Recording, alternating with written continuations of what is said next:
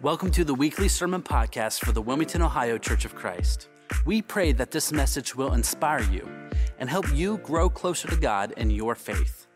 Be sure to stick around after the message to find out more about how you can take your next best step. Enjoy the message.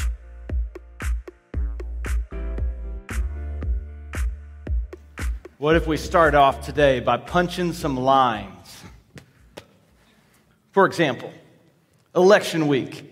Little kid asks his dad, "Dad, what's the difference between the two political parties?"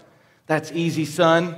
One political party, they're for the common man. They're the people, they're the political group for the common man.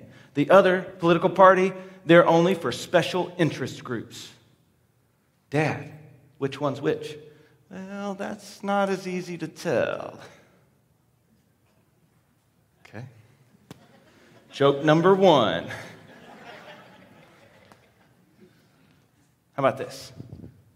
Republicans are red, Democrats are blue, and neither one cares about you.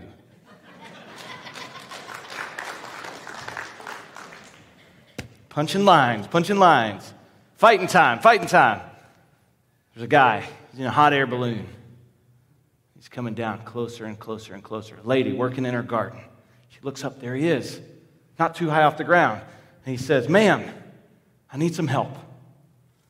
I'm late for a meeting, and I don't know where I am or where I'm going. I, can you help me?" She says, "I can help you." She gets out her phone, she types in the phone, looks up at him, looks at the phone. She says, "You're at forty-nine latitude, thirty-nine longitude, twenty-five feet altitude." And he says, "You must be a Democrat." "Why would you say that?" he said. "Because although what you told me is factually true, it doesn't help me one bit, and I'm still just as bad off as I was when I started." And she said, "You must be a Republican." "Well, why would you say that?" She said, "You can't keep your commitment, you're being held up by hot air, and it's all my fault." I got more. Want to punch both sides though, right? Punch both sides. What about this? What about getting a little bit more serious? I got this uh, political news report. Let me read it. It's from an article written by Brian Blakeman. I don't know who that is, and neither do you. After the latest presidential election, this is the article written. Allegations of voter fraud, intimidation, and a backroom deal. Here's the article. Democrats resented the federal government's policies and saw that those policies as a theft of their rightful dominance in the political and economic hierarchy. So in an attempt to gain back power, they used intimidation and violence to disenfranchise black voters. Both the presidential candidates seemed to be solid, sensible, and seemingly above reproach, but after the election, there was some discrepancies in the vote.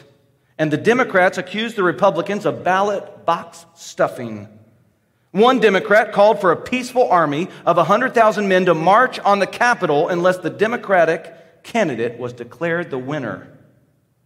With fears of violence and a deadlock between a Democratic-controlled House and a Republican-controlled Senate, Congress didn't know how to find the solution. That's the article about the election of eighteen seventy-six. Between Rutherford B. Hayes and Samuel Tilden. Man, if politics hasn't changed in one hundred years, then is there any hope at all for us? Well, I'm here to tell you there is. The hope is found in Jesus Christ. And it's not just found in Jesus Christ on how to come to Jesus Christ, how to be in Christ, how to be saved from your sins. The hope is is found in how he explains and changes us to act like Jesus Christ. And I think a lot of times as we're punching lines and we're punching down, I think a lot of times we forget that that is not how Jesus acted. Today, we can take comfort in the fact that the scripture that Jesus gives us, which explains for us how to be like him, can actually bring about the change that we are desiring, even in our political system. And it's going to start in our church. It's going to start with you. Let's pray.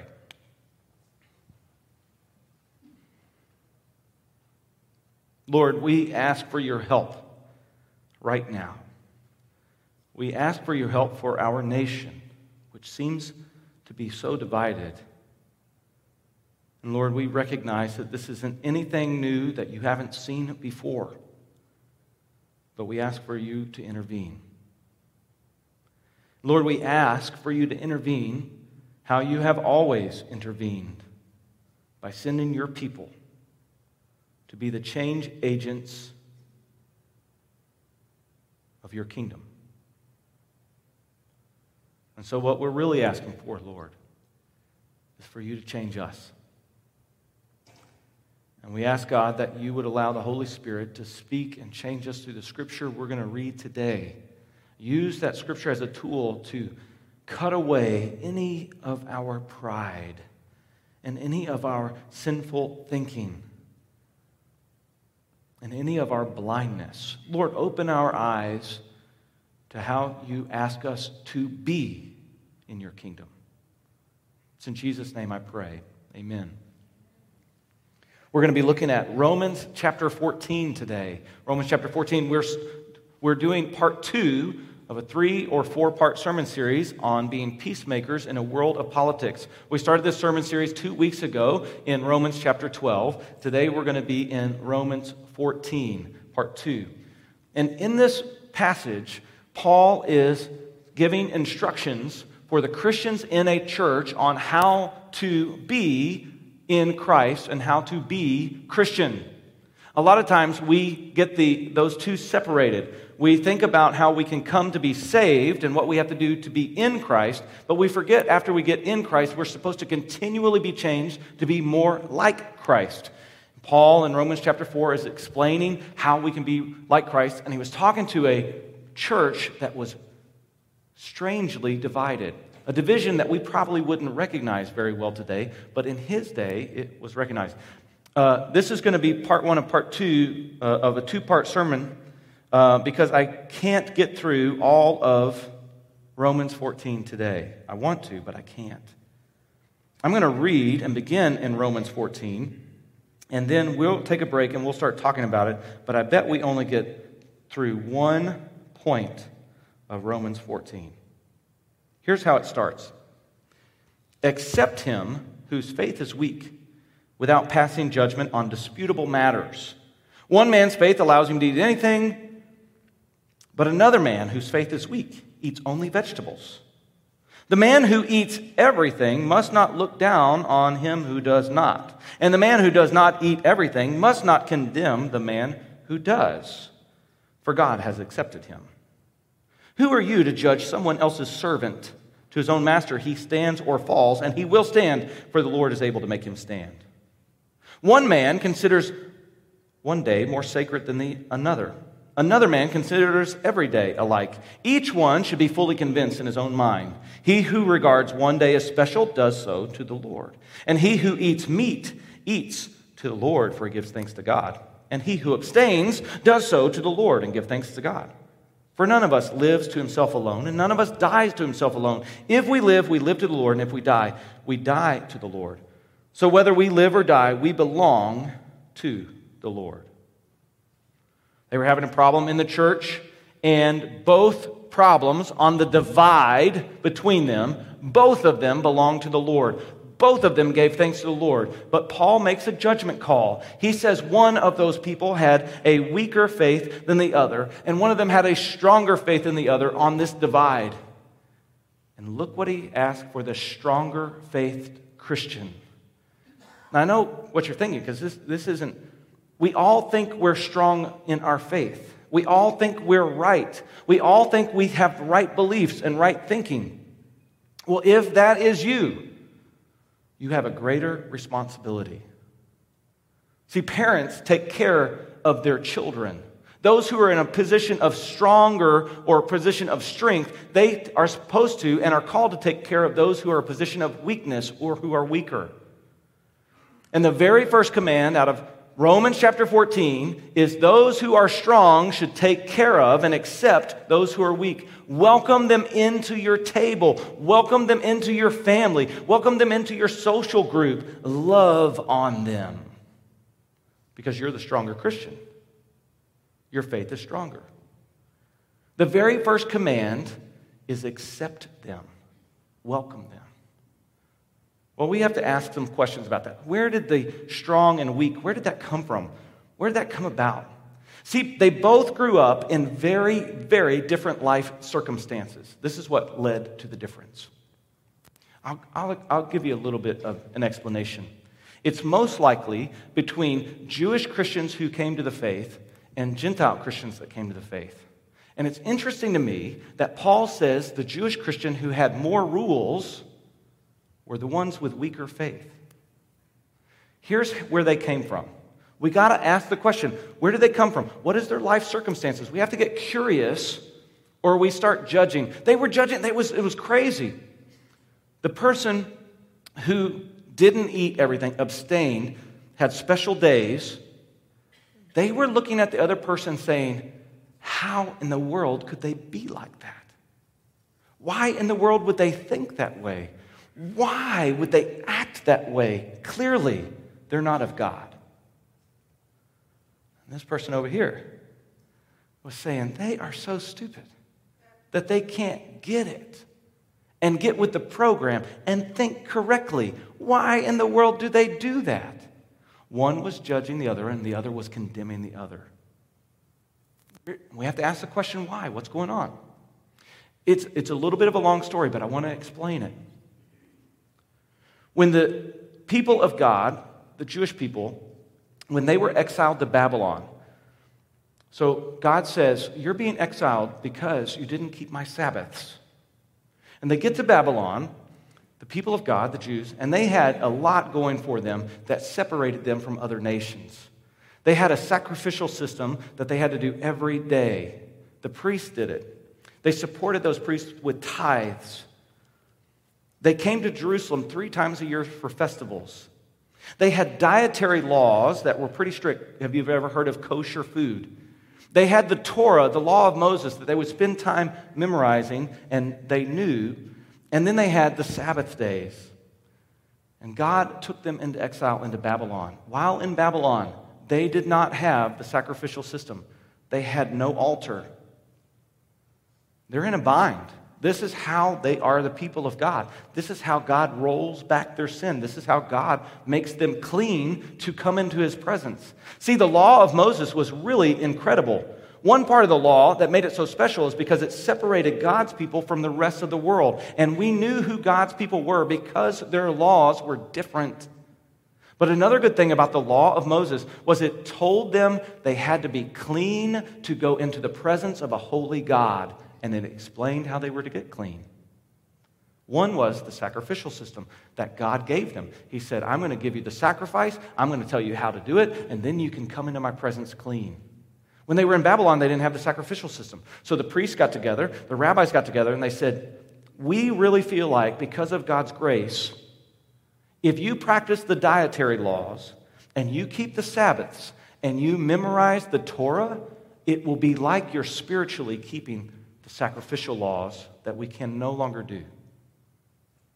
And so they started planting synagogues, places of schooling, where children were learned and taught how to read so they could memorize the Torah. And they were really specific about which foods they could eat or not eat. If you've ever heard of Daniel in the lion's den, he was part of that captivity. He was taken to Babylon, and as a young man, he was brought up in the king's court, and Daniel and his friends, they made a pact not to offend God with the food they eat. And he was hailed as a hero of the faith because he abstained from those foods that were not kosher, and he kept the dietary laws. Priest, if you keep the dietary laws, you keep the Sabbath, so you memorize the Torah, it's like you're doing the sacrificial system. And they, they became very, very, very, they were already important, but now they're really important. This is the only way you can be clean to get into God's presence. And when Israel was released to go back to Jerusalem, and they were allowed to rebuild the temple, and they could restart their sacrificial system, the dietary laws and keeping the Sabbath and uh, memorizing the Torah, that did not decrease in importance. The one clear boundary between the Jewish people of God and the rest of the Gentile world, it was so clear, what they could and couldn't eat, the Sabbath, and the memorization of the Torah. And that stayed constant all the way until the time of Jesus Christ. And they recognized for them to get clean, they had to continue to do the diet law, the Sabbath, and memorize the Torah. That's how they came into God's presence. Jesus comes along, and he fulfills the law completely. He dies on the cross in place of us for our sins. After three days, he's raised from the dead, and he says he makes us clean. Jesus makes us clean. Can you imagine if Jesus didn't fulfill all the laws in the Old Testament completely or righteously?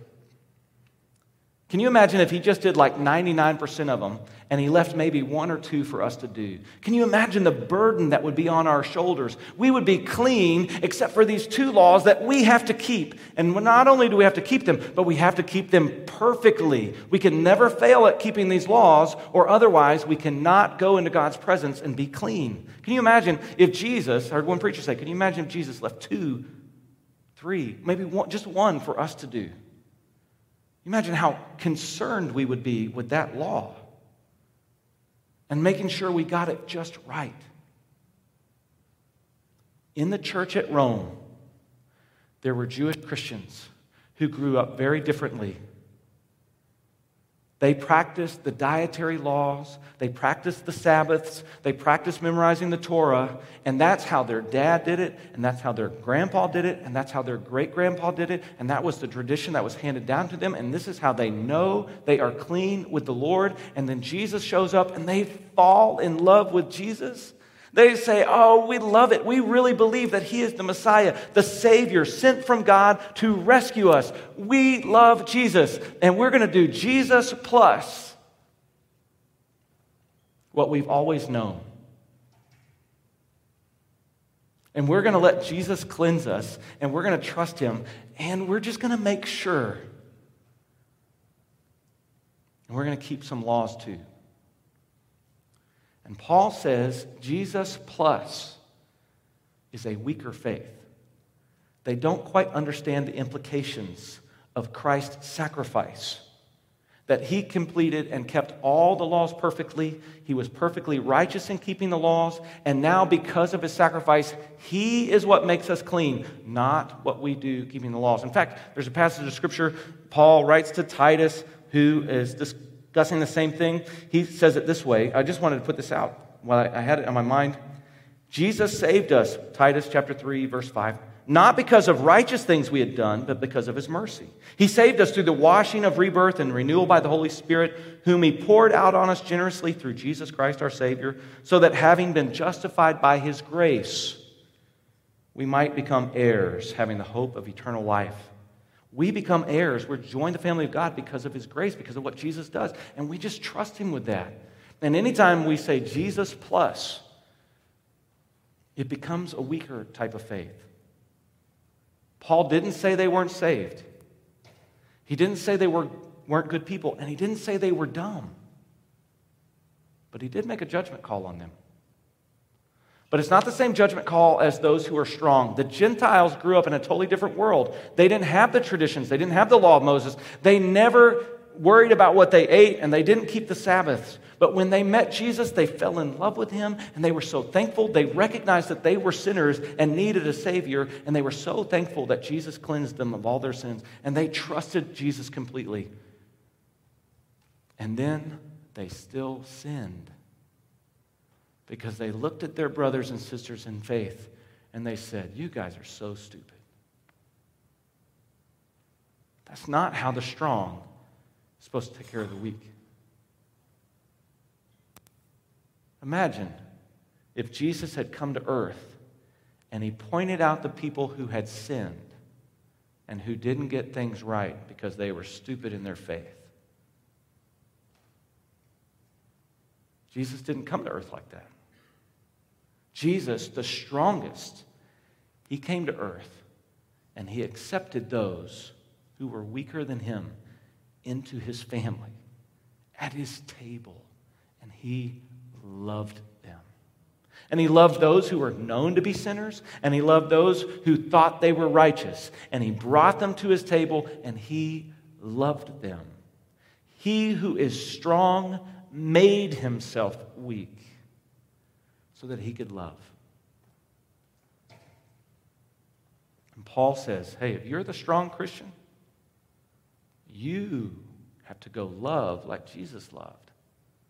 You have to accept those with weaker faith. Those who are still working on it, those who are still a little immature, if you think you have the mature faith, then you have to go accept them. And you can't argue about things. You got to love them. Now, we're going to read, and we're going to continue on in Romans fourteen, and, and next week we're going to talk about what it means to stand up for what is right and to say the right thing and, and do so with gentleness and respect. But Paul begins with disputable matters, matters that don't mean too much, matters that are not essential for your faith. He says, those we're not going to argue about, except the one whose faith is weak, without quarreling over disputable matters.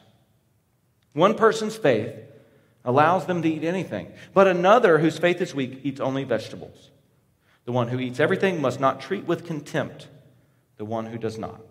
And the one who does not eat everything must not judge the one who does, for God has accepted them. He calls those who are strong in faith to take on the mindset of God. If God accepts those who are weaker in faith into the kingdom, then so should they. And he also calls the weaker in faith. If God accepts them, then they too have to accept those who are strong in faith. He calls them to take on the mindset of God. Do you see how this would help bring peace in a church? If those who were strong in faith would accept those who were less mature in their faith into their family in a loving way instead of holding them in contempt. I don't know, does this, does this play out any? Does this play out any in our marriages or any in our workplace or maybe in our political system? I mean, how would Paul tell us to act if you had two people on either side of the, of the political system and one is thinking, how could they possibly believe that? How could they possibly do that? They must be evil. And the other person on the other side says, I don't understand how they could possibly do that. What in the world are they thinking? They must be stupid. What happens if Christ moves in through you and through your actions, where you invite them and love on them? Even though they disagree with you, even though you disagree with them, and even though you don't understand why they act and think the way they do. What if you ask the question, where did you come from? How did you grow up? What's different about your upbringing that makes you think this way? Because maybe your daddy did it, maybe your granddaddy did it, maybe your great, maybe it's been passed down, and maybe that's the way you think the way you do, and I'm going to love you anyway. Doesn't this passage teach us, isn't this a principle that's going to apply anything, that we can love people even if we disagree with them? Now let me ask you this. Does your politician act that way? Or is your politician calling names and talking about the apocalypse? It's the end of the world if you elect that person. It's the end of the world if you elect that person. Listen, if they're talking about the apocalypse and they're calling names, they're probably not your savior. Your political party is not your savior. The politics of this world hasn't changed in a hundred years unless Christians get involved and they show people how to love. The dividing line between a Jewish person and the Gentile world was so clear. Dietary laws, Sabbaths, and memorization of the Torah. What is the dividing line of Christians that makes it really clear who we are compared to the entire world? What is the one thing that separates us from anyone else? Jesus tells us, I give you a new command. Love one another as I have loved you. By this, the world will know you are my disciples, if you love. Doesn't what Paul tells the Roman church take on a whole new meaning when he says, accept those with a weaker faith? Without arguing about it, just love them. What if we did that in our political realm? What if we started from a place of love, recognizing that the person over there that we don't understand and we can't imagine why they would think that way, and they must be evil, they must be stupid. What if we, what if we imagine them the way God sees them, as a child of God, a human being created in His image, and we're supposed to help them learn to know who Christ is? Because our politics are not of this world, our kingdom is not of this world, and our King, our Savior, is not of this world, but He says we need to live like we're living in His kingdom in this world. Wouldn't it, wouldn't it change things? I got to tell you, the hope I have and the comfort I have and the change that I have that I know is possible, it's going to happen through us, the church, as we love like Christ. We're going to accept those who are different from us, and we're going to love on them, and we're going to ask them questions, and they're going to figure out they really do care about me. And then they're going to hear what we say about how Jesus can make a difference in their life too. And we're going to attend to them. We're going to accompany them in love. Now, this, this can work out different ways in the church, and I think it can work out different ways in our political system. I, I just want to point out how it might work out in our church in case it ever happens. You know, sometimes we get divisions in church. Can you imagine? And there was a time. I went to, I went to a, a wedding yesterday, and it was beautiful, but it was so windy. It was outdoors, but it was perfect weather except for the wind. You know, there were a couple of places to sit. They made it, they made it look like a church outside. And there was a couple of seats that started toppling over. But you know the seats that didn't topple over? They were called pews. The first six rows for wedding guests to sit in were pews. Anybody remember what a pew is? Now, I know you might find this hard to believe, but the people who came in to sit at the wedding, they avoided the pews and sat in the chairs behind the pews. Why do you think that is? Because pews are not comfortable. You know, there was an argument in this church, and not a big argument, and not a big division, when this building was built and they decided to put in cushioned chairs instead of pews. Now, it wasn't a big argument. It wasn't a big division. But can't you imagine some people thinking, what are they thinking? They really must be evil if they enjoy sitting in a pew more than they enjoy sitting in a cushioned seat. So in the church, when these divisions come up, we have to start thinking about how we would act like Christ. And I love this. I love this. Um, this. Uh, pattern that Michael Patton draws to help us come to conclusions about the things that we are supposed to argue about, the things that we are supposed to stand firm on. And he, he draws this diagram where he says, you know, if it's essential to faith, essential to your salvation, we really need to talk about that. And we need to we need to have discussion about it. Now, we do it with gentleness and respect, but we really need to talk about it. In fact, there's a saying that gets quoted, and one of the pleas of the Restoration Movement, one of the pleas of the Church of Christ Christian Movement was, in essentials, we need unity. And in non-essentials, we need liberty. Remember the person who eats some things but doesn't eat others? We give them liberty. Let them do that. It honors God if they want to do that. Remember the person who eats everything? We let them do that because it's not essential to salvation, because what we eat doesn't make, make us clean. Jesus makes us clean. So he says there's essentials in salvation, and then you have to kind of move out from there. There's essentials in historical orthodoxy. What I mean by that, historical orthodoxy is where we get these, these teachings about what the Bible means that has been used and passed down for two thousand years, or almost two thousand years, about Christianity. And these are beliefs that we need to have that really go with Christianity. So in historical orthodoxy, for example, we would need to uh, think about, I have, a, I have a list of some things to think about. You know, essential for salvation, we can go back there. You know, Jesus, we have to believe that Jesus Christ died and rose again. That's an essential part of our salvation. If we don't start there, we, we can't go anywhere else. That's essential. We need to talk about that. We need to discuss it. And if somebody says they don't believe that, they're not in the faith, and they're in danger. When we start moving out historical orthodoxy, this is, um,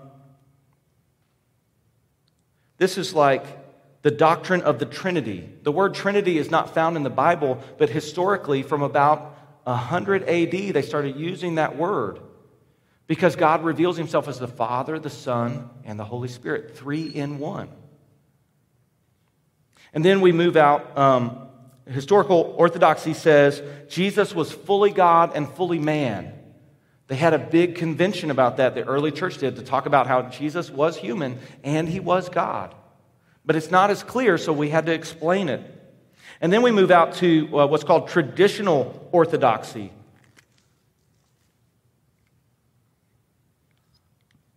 This is where we say stuff like, you know, Scripture is God's word to us, and it is the ultimate and final authority on all matters of faith. But you see how if you don't necessarily believe Scripture is authority on all matters of faith, maybe you could still get to heaven because your essential belief is in Christ? I think we should still talk about this. I think we should still teach this. And I think it's dangerous to not think the Bible is your authority in all matters of faith and practice. I think that's a dangerous place to be. In fact, I would call it heresy. I love how the Eastern Orthodox Church says heresy. Heresy is a teaching that, if followed, may lead you out of Christ. But they're not saying you're out of Christ. They're saying it may lead you there. And then we have what's called uh, denominational orthodoxy. Believe it or not, denominations are different. Now, we are uh, undenominational, not non-denominational, undenominational, because there was a group of pastors about two hundred years ago, and they said, we don't like the way our denomination is doing church. We think we ought to go back to what the Bible says. In fact, we ought to go back to what the first century church looked like and how they taught the ideal church should be. And out of that discussion sprang, and they said, let's not do, let's not do um, denominations. Out of that discussion and out of that prayer, out of those prayer meetings sprang the Church of Christ Christian Churches. And we're trying to restore what the first century church did correctly. Then there is important but not essential. All right, now we're getting we're kind of getting boring. I'll I'll go. This is important but not essential. That's stuff like uh, creation debate, whether Job and Jonah are historical accounts, end-time schemes out of Revelation, premillennialism, amillennialism, postmillennialism, which translation of the Bible to use. And if you're having arguments about which translation of the Bible to use, stop. One person uses the K J V only, another person uses any translation. Both of them are accepted by God. See how Romans fits? And then we have something uh, which is called pure speculation. That's the outer one. Did Adam and Eve have a belly button?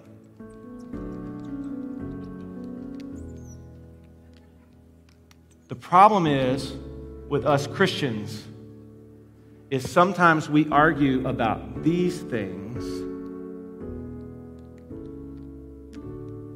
and we forget to go back to what's